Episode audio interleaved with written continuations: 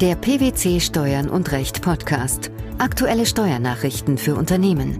Informativ, kompakt, verständlich. Herzlich willkommen zur 95. Ausgabe unseres Steuern und Recht Podcasts, den PwC Steuernachrichten zum Hören. In dieser Ausgabe beschäftigen wir uns mit folgenden Themen. Bei Gestaltungsmissbrauch keine steuerliche Anerkennung inkongruenter Gewinnausschüttungen. Bankrecht Entschädigungsfähigkeit von Handelsverlusten bei vertragsgemäßer Anlage von Kundengeldern. Umsatzsteuer bei Strohmanngeschäften und Scheingeschäften. Während der Bundesfinanzhof eine von den Beteiligungsverhältnissen abweichende Gewinnverteilung auch dann anerkennt, wenn, Zitat, außersteuerliche Gründe für solche Maßnahmen nicht erkennbar sind, beharrt die Finanzverwaltung nach wie vor darauf, dass beachtliche und wirtschaftlich vernünftige außersteuerliche Gründe nachgewiesen werden. Das macht sie in einem Schreiben vom 13. Dezember 2013 deutlich. Worum geht es in dem Schreiben? Die Gewinnverteilung an die Anteilseigner erfolgt grundsätzlich entsprechend dem Verhältnis ihrer nominellen Beteiligung am Nennkapital. Davon abweichende sogenannte inkongruente oder disquotale Gewinnausschüttungen sind handelsrechtlich zulässig, wenn dies in der Satzung der Kapitalgesellschaft ausdrücklich festgelegt ist. Steuerlich gilt seit einem Urteil des Bundesfinanzhofes vom 19. August 1999 Folgendes von den Beteiligungsverhältnissen abweichende inkongruente Gewinnausschüttungen und inkongruente Wiedereinlagen sind steuerrechtlich anzuerkennen und stellen grundsätzlich auch dann keinen Gestaltungsmissbrauch dar, wenn andere als steuerliche Gründe für solche Maßnahmen nicht erkennbar sind. Die Finanzverwaltung wollte dieses Urteil ursprünglich über den entschiedenen Einzelfall hinaus nicht angewendet wissen weist jedoch nunmehr in seiner aktuellen Verlautbarung darauf hin, dass die abweichende Gewinnverteilung zunächst zivilrechtlich wirksam bestimmt sein muss, um steuerlich anerkannt werden zu können. Dabei gelten bei den unterschiedlichen Gesellschaftsformen unterschiedliche Auflagen. Wie ist die Sachlage bei Gesellschaften mit beschränkter Haftung? Im Gesellschaftsvertrag wurde ein anderer Maßstab der Verteilung festgesetzt als das Verhältnis der Geschäftsanteile im Gesellschaftsvertrag. Um die Satzung zur Regelung einer ungleichen Gewinnverteilung nachträglich zu ändern, ist die Zustimmung aller beteiligten Gesellschafter erforderlich. Alternativ ist es möglich, dass die Satzung anstelle eines konkreten Verteilungsmaßstabs eine Klausel enthält, nach der alljährlich mit Zustimmung der beeinträchtigten Gesellschafter oder einstimmig über eine von der satzungsmäßigen Regelung abweichende Gewinnverteilung beschlossen werden kann. Der Beschluss muss mit der in der Satzung bestimmten Mehrheit gefasst worden sein. Welche Voraussetzungen müssen bei Aktiengesellschaften erfüllt sein?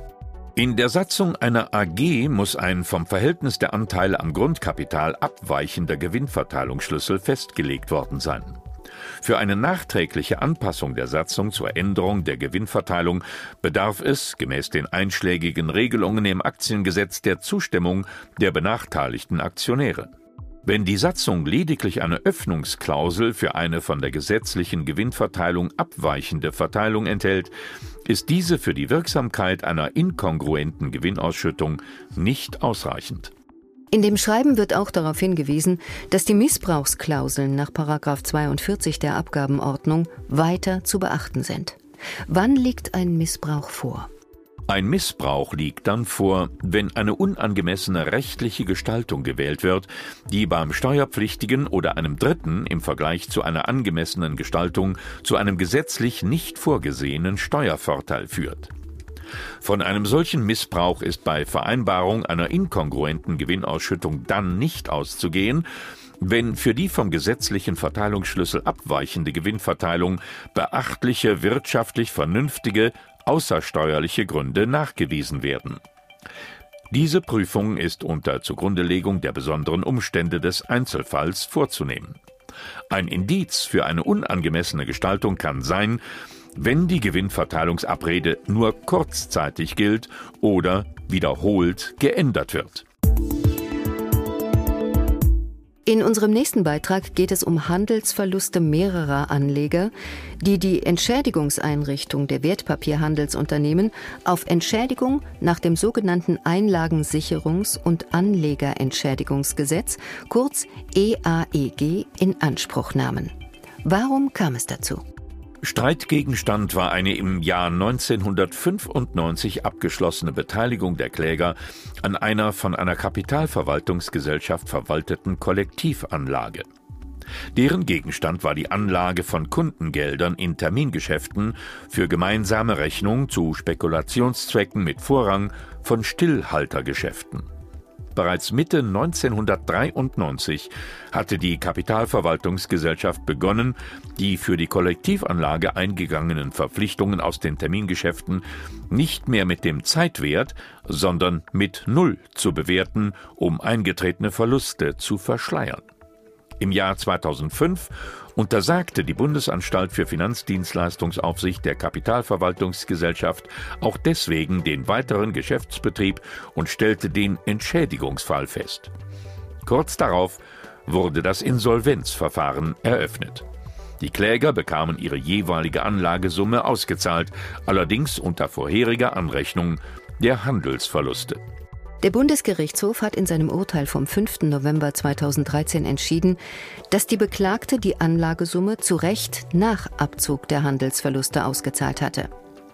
Von dem im EAEG formulierten Entschädigungsanspruch würden nur solche Ansprüche des Anlegers umfasst, die sich unmittelbar auf die Verschaffung von Rechten, Besitz oder Eigentum an Geldern oder Wertpapieren richten, beziehungsweise aus der Vereitelung dieser Ansprüche herrühren wie etwa im Falle der Unterschlagung oder Untreue.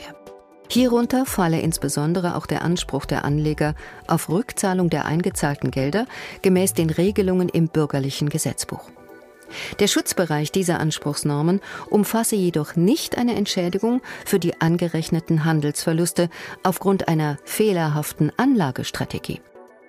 Der Einwand der Kläger, bei Vertragsschluss über die Existenz von Handelsverlusten getäuscht worden zu sein, sei daher nach dem Grundsatz von Treu und Glauben zwar zivilrechtlich im Rahmen eines Rechtsstreits gegen die Kapitalverwaltungsgesellschaft zulässig, nicht jedoch im Rahmen des im EAEG geregelten Entschädigungsanspruchs.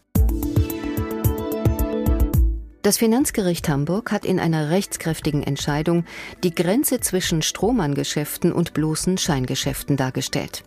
Das Ergebnis schließt an die letzte höchstrichterliche Rechtsprechung vom November 2011 an. Welcher Sachverhalt lag vor? Der Fall betraf die Lieferung eines Sportwagens durch einen zwischengeschalteten Händler und die Frage, ob eine steuerfreie innergemeinschaftliche Lieferung erbracht wurde. Geklagt hatte eine GmbH, die mit Gebrauchtwagen handelt. Der Geschäftspartner der Klägerin, eine GmbH und Co. KG, war an sie herangetreten, weil ein ausländischer Kunde einen Sportwagen erwerben wollte, es ihr selbst aber aufgrund des Händlervertrages untersagt war, Fahrzeuge ins Ausland zu veräußern. Der Kunde beabsichtigte, den Kauf über eine österreichische Firma abzuwickeln, um den Wagen dann von dieser Firma leasen zu können. Aber auch die Zwischenschaltung einer ausländischen Leasingfirma war der GmbH und Co. KG, kurz KG, untersagt. Zur Vermeidung dieser Problematik wurde nun die Klägerin eingeschaltet, die die Rechnung erstellen sollte. Der Kunde trat nur mit der KG in Geschäftsbeziehung und leistete auch die Anzahlung dorthin. Die KG hatte der österreichischen Firma eine auf Blankobriefbogen gefertigte Rechnung der Klägerin über den Verkauf des Sportwagens übersandt. Im Frachtbrief wurde als Absender die KG genannt, als Empfänger die österreichische Firma und als Auslieferungsort Österreich. Der Kaufpreis wurde in bar auf ein Konto der Klägerin einbezahlt. Warum kam es in der Folge zum Streitfall? Die Veräußerung des Sportwagens an die österreichische Firma behandelte das Finanzamt nicht als steuerfreie innergemeinschaftliche Lieferung, sondern als steuerpflichtigen Umsatz, da es sich bei der österreichischen Firma um eine Scheinfirma handele und sie nicht der tatsächliche Abnehmer des Fahrzeugs gewesen ist. Der Geschäftsführer der Klägerin gab zu Protokoll, dass er bei der Veräußerung des Sportwagens in der Tat nichts weiter zu tun gehabt habe, als sein Bankkonto und den Firmennamen der Klägerin zur Verfügung zu stellen. Dafür erhielt er eine Provision. Das Auto selbst habe er nie gesehen. Wie beurteilten dies die Finanzrichter? Charakteristisch für ein Strohmann-Geschäft ist, dass der Mittelsmann die Rechte und Pflichten des Geschäfts auch im Außenverhältnis ernstlich übernehmen will. Dagegen ist ein Scheingeschäft anzunehmen, wenn die Beteiligten zur Erreichung ihrer Zwecke einen Scheinvertrag für genügend erachten und sich darüber einig sind, dass der Mittelsmann nur seinen Namen hergibt. Im Streitfall war die Klägerin in die Abläufe zur Veräußerung des Sportwagens nicht eingebunden. Insofern stand für das Finanzgericht fest, dass die gesamte Anbahnung und Abwicklung des Geschäfts ihrem Einfluss vollständig entzogen war. Vor diesem Hintergrund gingen die Richter davon aus, dass die Klägerin selbst keine eigenen Verpflichtungen aus dem Geschäft übernehmen wollte bzw. sollte, dass die österreichische Firma als Leistungsempfängerin dies wusste und dass dies ihrem Willen entsprach.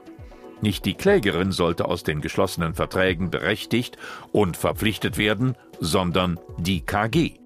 Die Einschaltung der Klägerin erfolgte nur zum Schein, damit die KG der Papierform nach belegen konnte, dass sie gegen die Auflagen aus dem Händlervertrag nicht verstoßen hatte.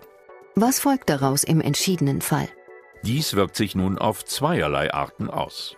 Zum einen muss die vom Finanzamt diesbezüglich vorgenommene Erhöhung der steuerpflichtigen Umsätze rückgängig gemacht werden, zum anderen muss der aus der Rechnung der KG an die Klägerin geltend gemachte Vorsteuerabzug ebenfalls rückgängig gemacht werden. Die steuerliche Anerkennung inkongruenter Gewinnausschüttungen, die Entschädigungsfähigkeit von Handelsverlusten bei vertragsgemäßer Anlage von Kundengeldern sowie Umsatzsteuer bei Strohmann-Geschäften und Scheingeschäften. Das waren die Themen der 95. Ausgabe unseres Steuern und Recht Podcasts, den PwC Steuernachrichten zum Hören. Wir freuen uns, dass Sie dabei waren und hoffen, dass Sie auch das nächste Mal wieder in die PwC Steuernachrichten reinhören.